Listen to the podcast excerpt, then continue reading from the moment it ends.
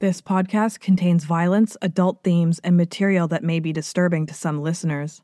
Listener discretion is strongly advised. True North True Crime is produced on the traditional, ancestral, and unceded territory of the Squamish, Musqueam, and Tsleil-Waututh nations.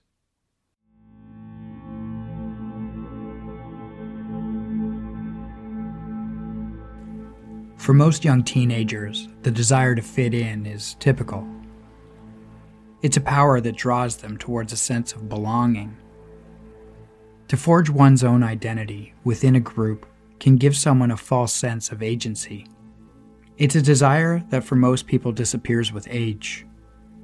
But sadly, for one young Ontario girl, she would never be given the opportunity and the chance to grow out of it. At just 13 years old, her life would be taken by people she thought were her friends. This is the murder of Alexandra Fergan Huey, and this is True North True Crime.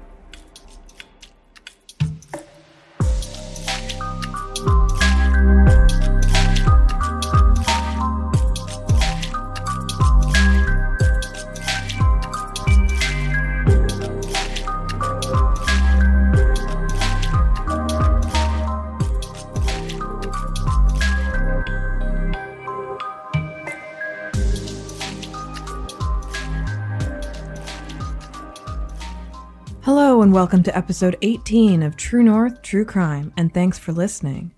We'd like to take a moment to thank everyone who donated coffees this week. So, thank you to Jeremy, Courtney, Ariel, as well as an anonymous donor. Ariel actually became an honorary producer of the podcast by choosing the $5 a month option. If you would like to donate to the podcast, you can do so at buymeacoffee.com slash tntcpod. And if you can't donate but you want to help out the podcast, please give us a five star review on Apple or subscribe and follow on your podcast platform of choice. Also, feel free to say hi anytime on our social media channels. You can find us at TNTCPod on Twitter and Instagram, or shoot us an email at truenorthtruecrime at gmail.com. So, tonight we are going to be talking about the murder of 13 year old Aleksandra Firgan-Hewie, which occurred in 2008. We chose this case because of a pretty controversial outcome at trial. We know this case garnered a lot of media attention in Eastern Canada, but not so much around the world. And we really just feel that there is a lot of importance in revisiting this story. We've compiled the story together with publicly available court documents as well as news articles. We'd like to shout out Louis Rosella at Mississauga News for some really good reporting.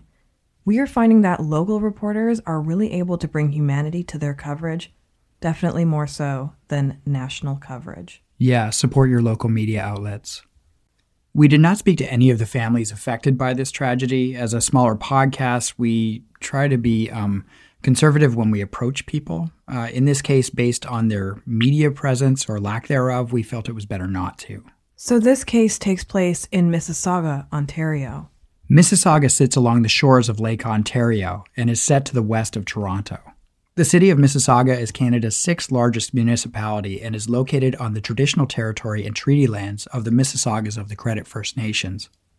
Mississauga is a large part of the Greater Toronto Area, which sprawls from basically Oshawa in the east to around the edge of Lake Ontario to St. Catharines in the Niagara region on the southwest. I say this because when I was a kid growing up in that area, I remember the drive from Toronto to St. Catharines and passing through all these uh, regions and municipalities. Mississauga has a population of about 800,000 people and is kind of an amalgamation of many cities, towns, and hamlets that create the area. To say that this area is densely populated is an understatement. Southern Ontario actually accounts for 12 million people out of the 37 million in Canada.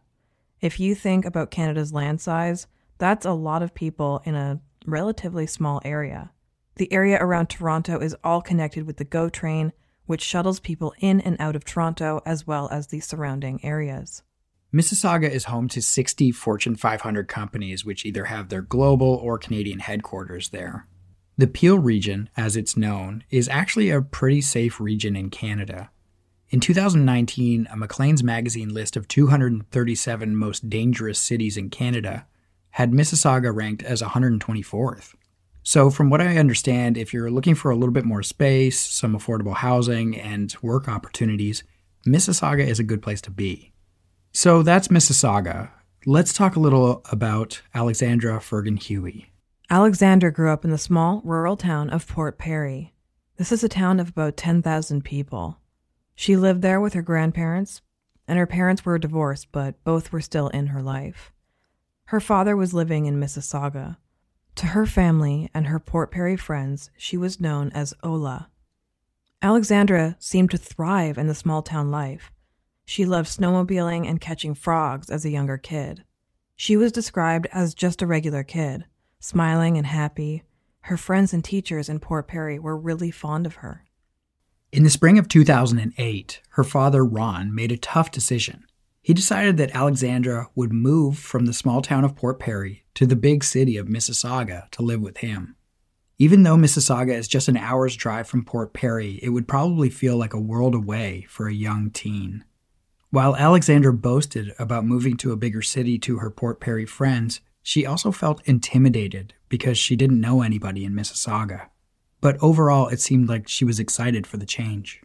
In the summer of 2008, and at the age of 13, Alexandra and her father would move to a basement apartment on Bonnymead Drive in the Clarkson area of Mississauga. The new move seemed to be good for her at the start. Alexandra was chirpy, feisty, and funny, and she dressed fashionably. She stood five foot four inches tall and weighed 108 pounds. She had blue eyes that, depending on the time of day and color of her clothes, could easily turn a shade of green.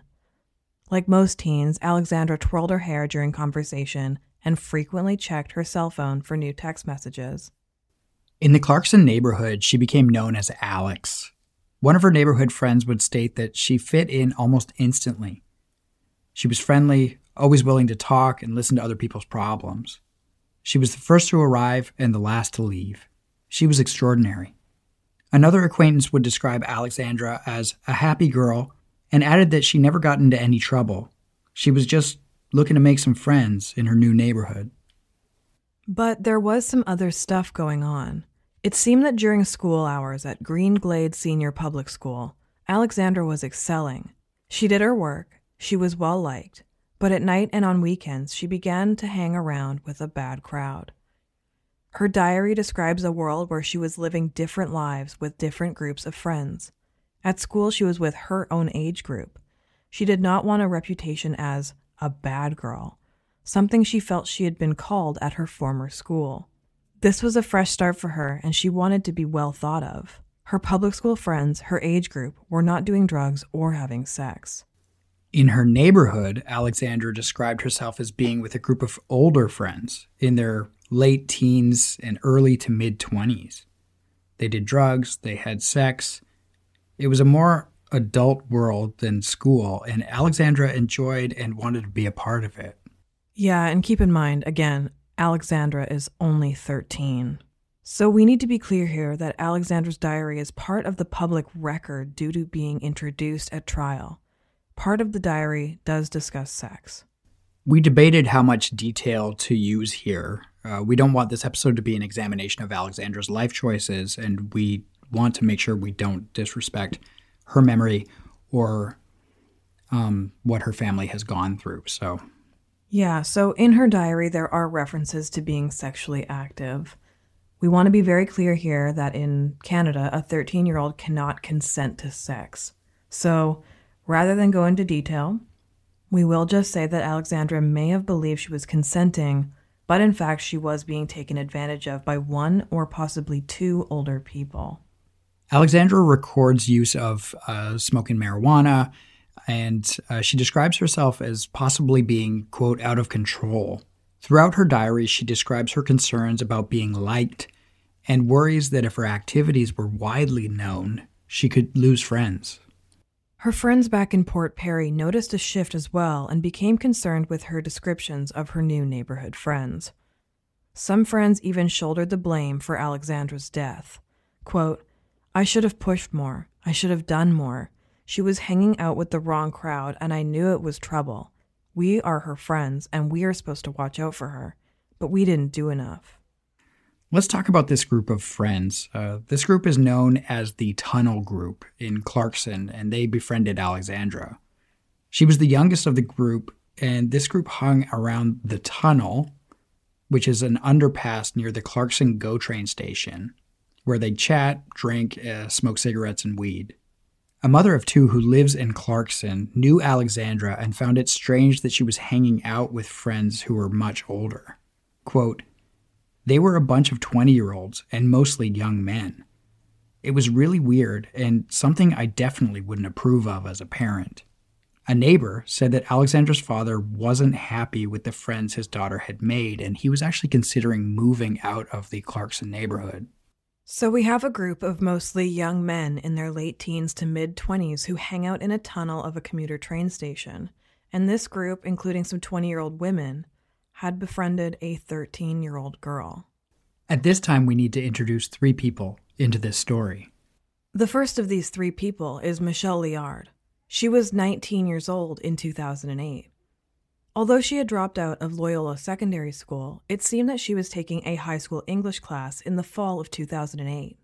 She also lived in the Clarkson area of Mississauga and was one of the tunnel group. She lived with her grandmother just a short walk from Alexandra's home. Michelle had a lot of interests in dark subject matter. She would talk about biting people until they bled. She would tell people she was a vampire. She wrote dark short stories about torture. The walls of her bedroom were adorned with death metal type gothy angst posters, including one poster that is handmade of colored construction paper cut in the shape of a tombstone and bears the words, I'll stop stabbing when you stop screaming. This poster clearly arises from the death metal and goth subcultures. The words are lyrics from a song entitled There's No Penguins in Alaska by the group Chiodos. The poster is on a wall that includes many other references to the same cultural context. Like the others in the tunnel crew, Michelle liked to drink and smoke pot.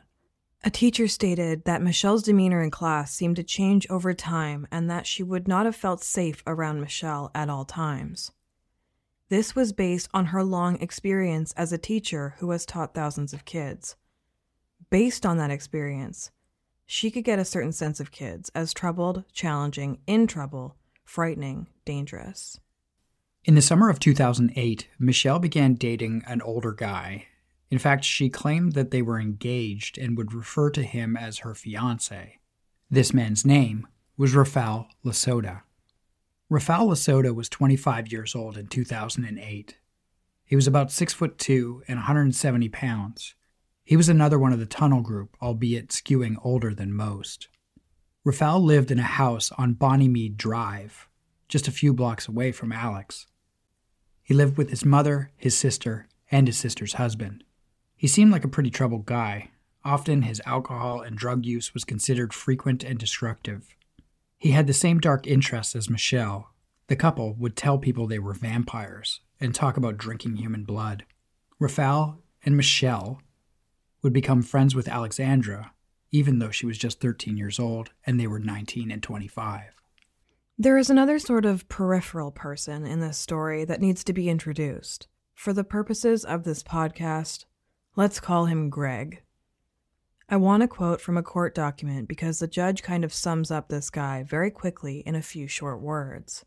One of those frequenting the tunnel was Greg, a local thug in his mid 20s.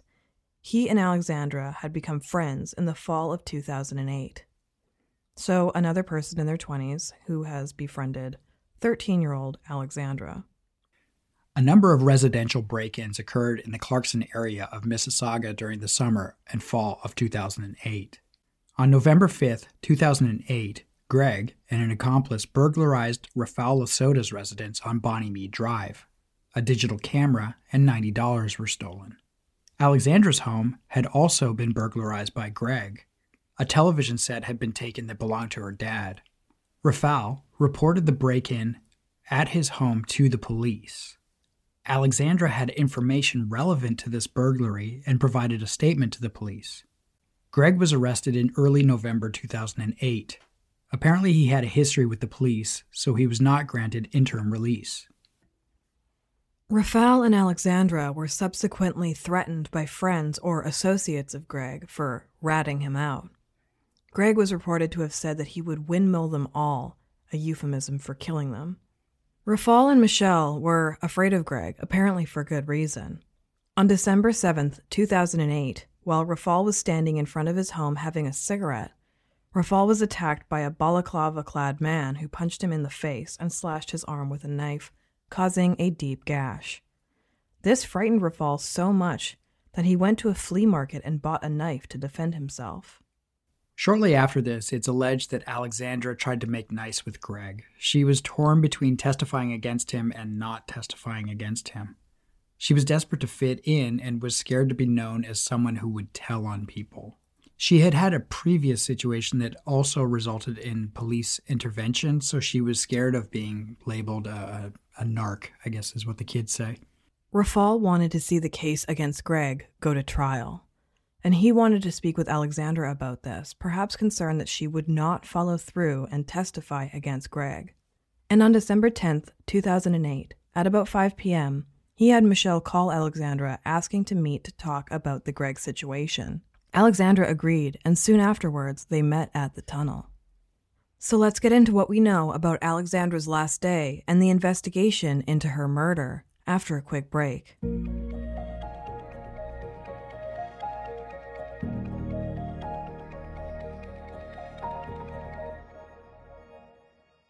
And we are back.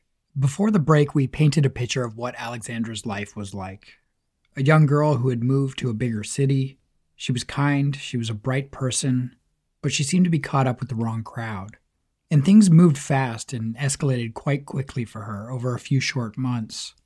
Keep in mind, she had just moved to Mississauga in the summer of 2008.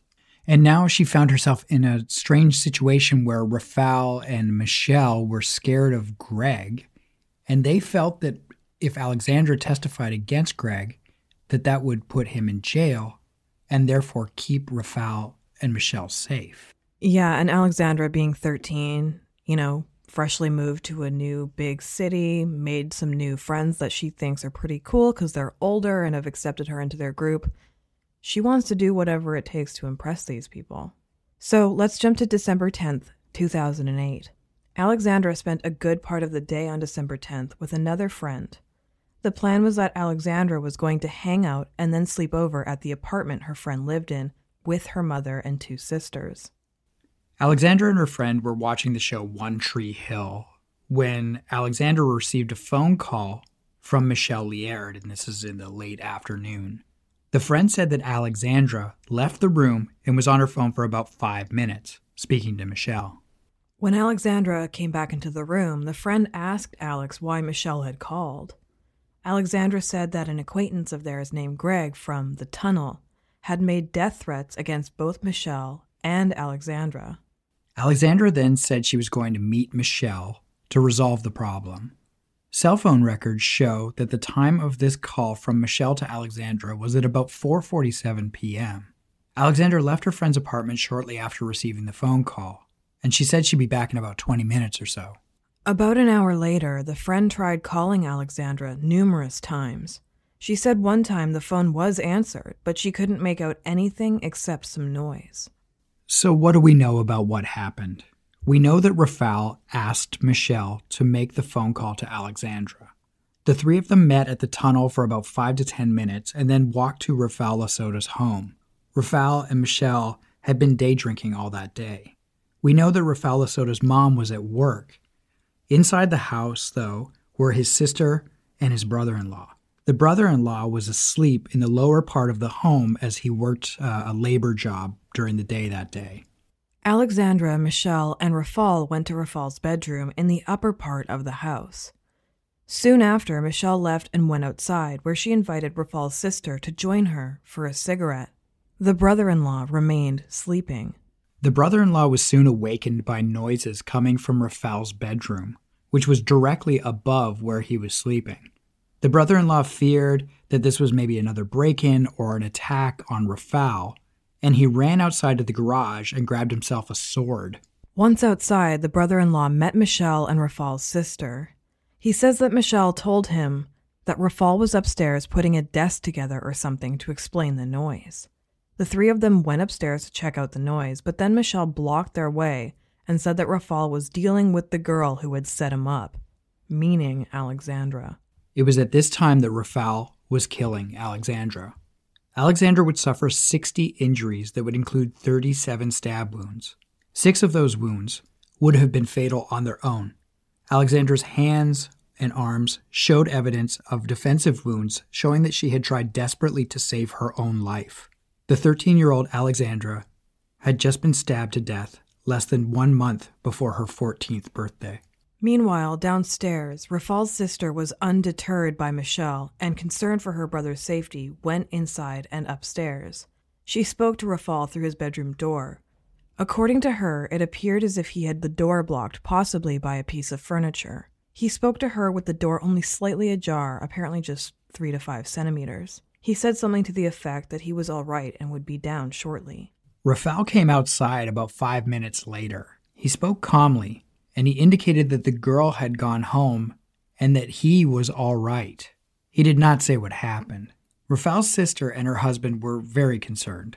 They left the house and they drove away. They drove to a mall where there was a community police station.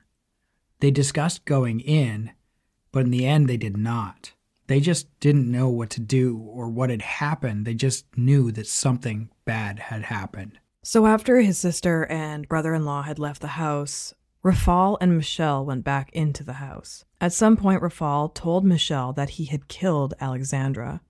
Michelle then helped Rafal to clean up.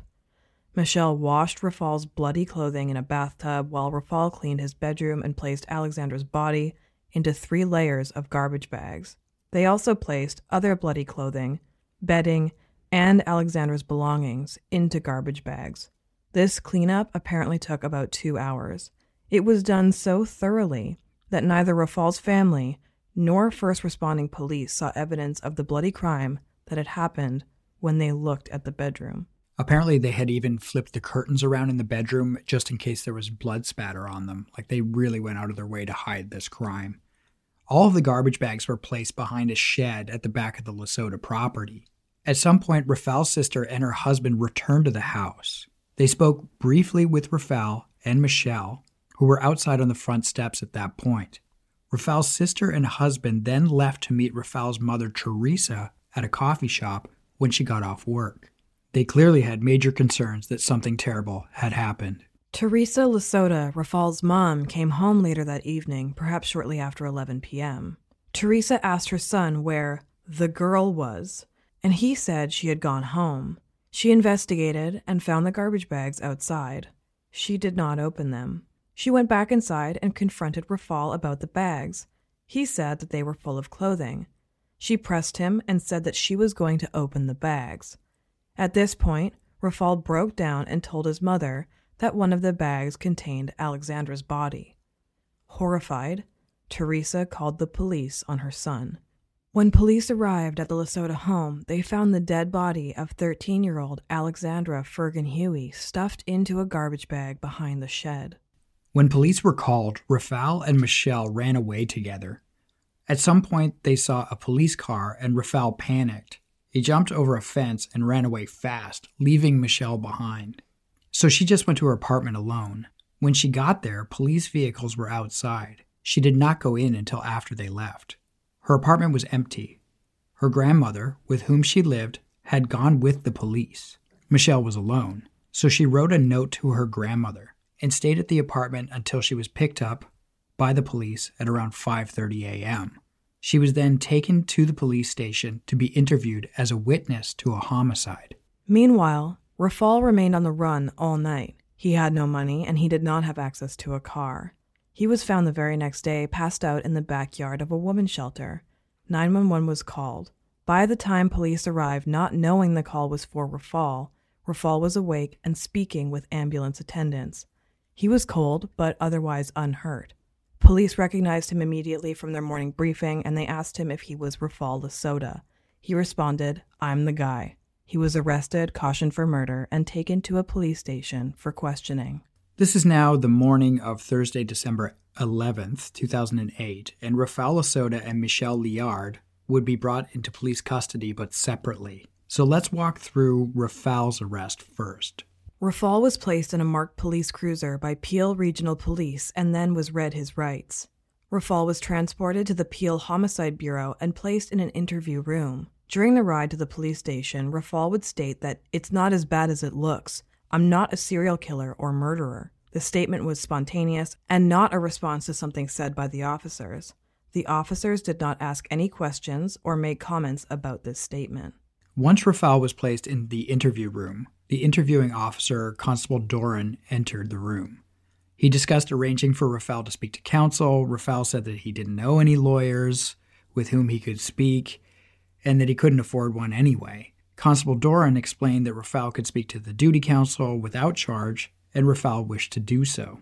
Constable Doran said that he too wanted Rafal to speak with a lawyer before they spoke further. So these cops were really trying to tighten this up. The um, the beat cops in the cruiser didn't speak to him when they picked him up. They waited to hand him off to the homicide investigators. And then, even when he was being interviewed by homicide, the homicide cop was like, I need you to have a lawyer. So Rafal did speak to a lawyer between 9:48 and 9:57 a.m. So that's that's less than 10 minutes. And after the call, he had told Constable Doran that he fully understood the advice he had been given. Okay, let's walk through Michelle's arrest. At about 5:30 a.m., Peel Regional Police went back to the Liard residence and found Michelle in the kitchen. Police questioned Michelle briefly and then took her to a police station where she was placed in an interview room. This interview room shared a wall with the room Rafal was in. Constable David Kennedy conducted the interview of Michelle starting at about 6:51 a.m. Constable Kennedy began the interview on the basis that Michelle was just a witness. Shortly into the interview, Michelle told the constable about washing clothing and the crime scene after the killing. Constable Kennedy then cautioned Michelle on the charge of accessory after the fact murder. He arranged for her to speak with duty counsel between 8:14 a.m. and 8:25 a.m. on the basis of this caution. Constable Kennedy then continued his interview of Michelle from about 8:25 a.m. to 12:30 p.m. Constable Kennedy left the interview room between 12:19 and 12:30. When he returned, he arrested Michelle for first-degree murder and recautioned her, meaning he read her her rights again. He did so on the basis that her jeopardy had changed from accessory after the fact to now first-degree murder. He then arranged for Michelle to speak to counsel again. She actually at that time named her own lawyer, and this conversation took place between about 1:05 and 1:14 p.m after which Constable Kennedy continued the interview until about 3:40 p.m. So like we stated, 19-year-old Michelle Liard and 25-year-old Rafal Lasota were arrested for the murder of 13-year-old Aleksandra Firgan-Hewie. Now we're going to talk a little bit about the interrogations that took place. First, there was Rafal. Initially, he would say that Alexandra, who was 5 foot 4 and weighed 108 pounds, attacked him with a pair of scissors and that he, a 6 foot 2, 25 year old adult, defended himself. But clearly the police were not having it, and the evidence did not support his claim. He then tried to blame it on the amount of alcohol that he had consumed. Eventually, he would just say he didn't know what happened or why he did it. He said basically he flew into a rage and couldn't stop the stabbing once it started. Michelle's interrogation was a gong show. Once the police told her that she was going down for murder, she first began to act catatonic and disassociate. She just sat there staring. Then she began screaming and wailing and banging on the wall. And as she was banging on the wall, she was calling out for Rafal and professing her love for him. Michelle then told police she was pregnant and that her and Rafal were married. None of this has ever proved to be true. Eventually, she began to just shift blame onto Rafal, basically saying he went crazy and she doesn't know why he did it. This interrogation can be hmm. This interrogation can be found online and it is painful to watch. It looks like a lot of bad acting and theatrics. However, it was actually entered into evidence by her defense team to prove how much she was not a part of this grand murder plot.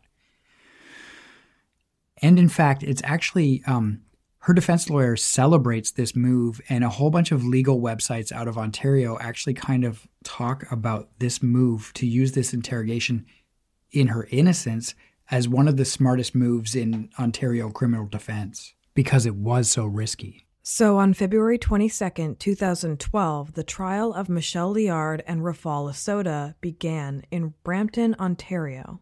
On the first day of the trial, Ontario Supreme Court Judge David Corbett tells the jury that there is no mystery over who killed the 13 year old victim. Mr. Lasota killed her. There is also no mystery about how she died. According to the report, several of the 37 knife wounds were fatal, including two to her neck.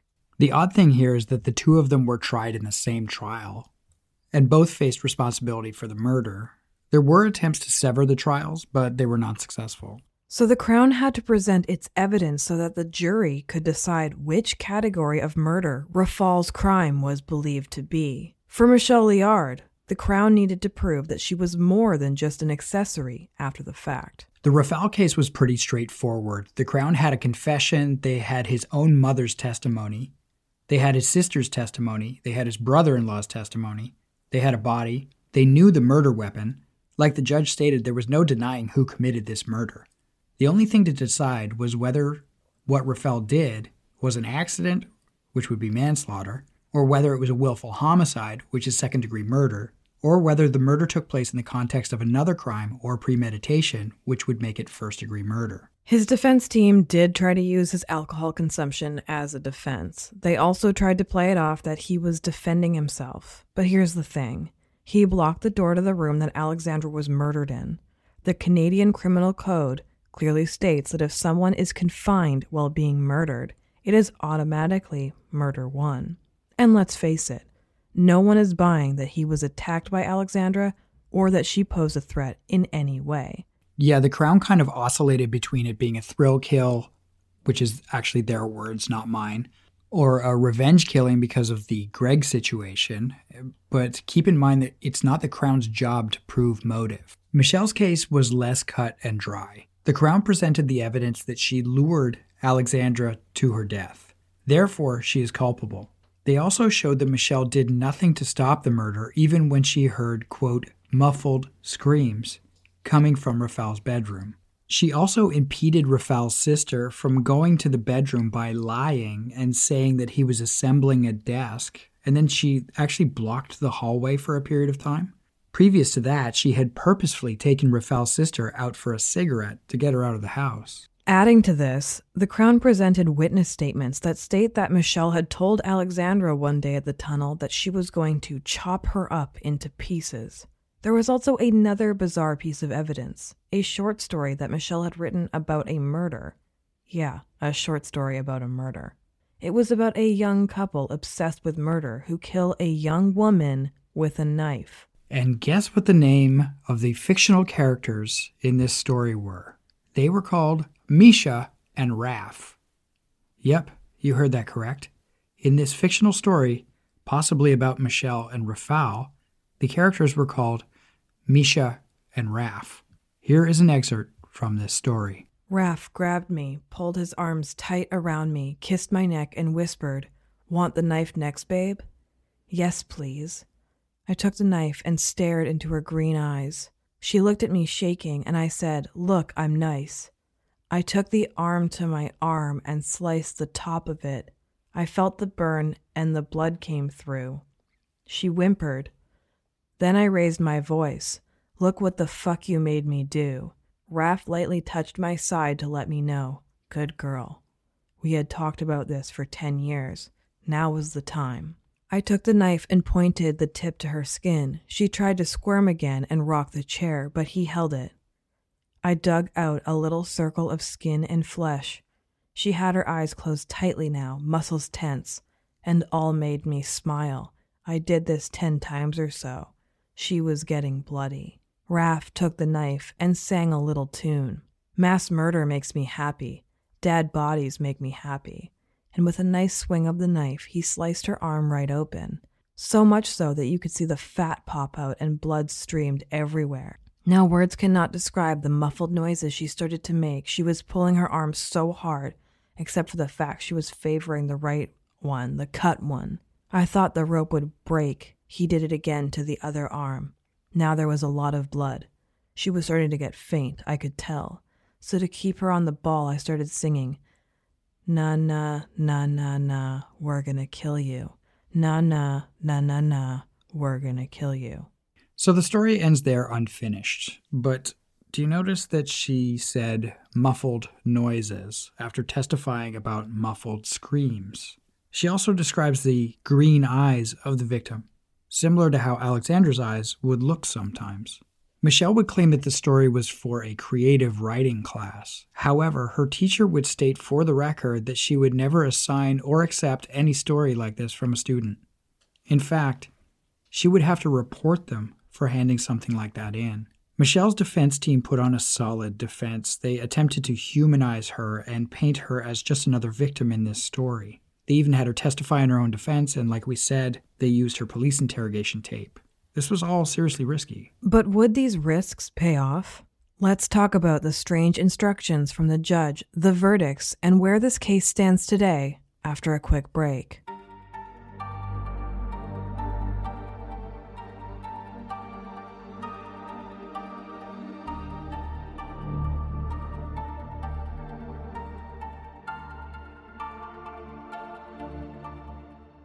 And we are back.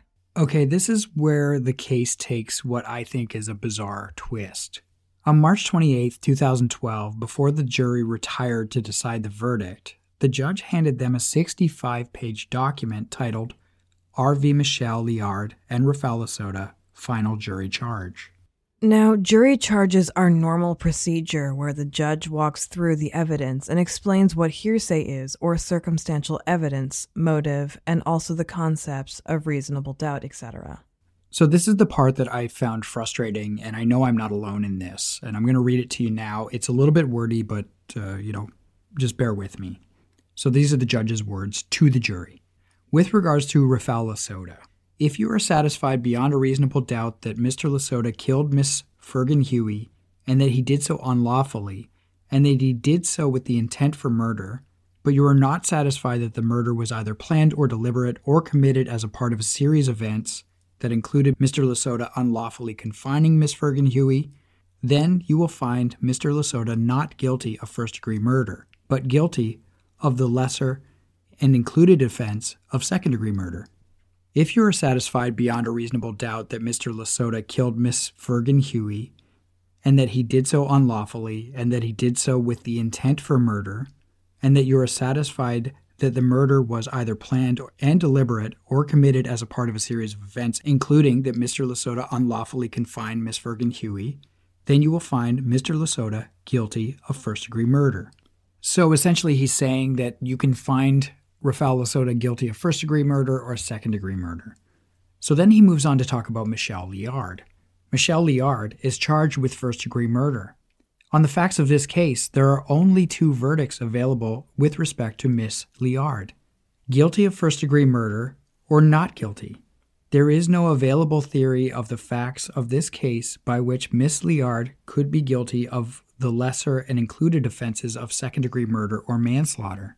Either she was a party to the planned and deliberate murder of Miss Firgan-Hewie, or she was not a party to the planned and deliberate murder of Miss Firgan-Hewie. Further, I have just instructed you on the law of constructive first degree murder. That theory is not available against Miss Liard. Either she was a party to the planned and deliberate murder of Miss Firgan-Hewie, or she is not guilty. So essentially, the judge is saying that Rafal Lasota can be first or second degree murder, but Michelle Liard can only be first degree murder or not guilty. And keep in mind that accessory after the fact has been taken off the table. The reason it's been taken off the table is once she was charged with first degree murder, which is a planned murder, then she can't be an accessory after the fact to a murder she committed. So she is either part of a conspiracy to commit murder, which happened, or she is not. Whereas because Rafal was in the room, he either willfully, by plan, or by unlawful confinement, first degree committed first degree murder on Alexandra Fergan Huey, or he flew into a rage and his behavior and actions caused her death, which is second degree murder. So again, the jury was given two options for the conviction of Rafal, but only one option with regards to Michelle. So on April 2nd, 2012, the jury had reached a verdict. The jury convicted Rafal Lasota, now 28 years old, of first degree murder in the 2008 stabbing of Mississauga schoolgirl Alexandra Fergan Huey, but acquitted his former fiancee, Michelle Liard, now 22 years old. Lasota blinked his eyes as the verdict was read, but did not cry as he had done often during the trial. Liard made no sound but dropped her head as she heard the verdict. As guards prepared to lead Lasota away, Liard turned to him and said something inaudible. He looked at her, nodded his head, and looked down. No family members for either Liard or Lasota were in the courtroom to hear the verdicts. The victim was defenseless, Justice David Corbett told Lasota. You dumped poor little Alex's body behind the shed as though it was nothing more than a sack of garbage. The judge lectured Rafal Lasota on the pain he'd caused both his and Aleksandra's families, but praised Lasota's mother for turning her son into the police after the grisly crime.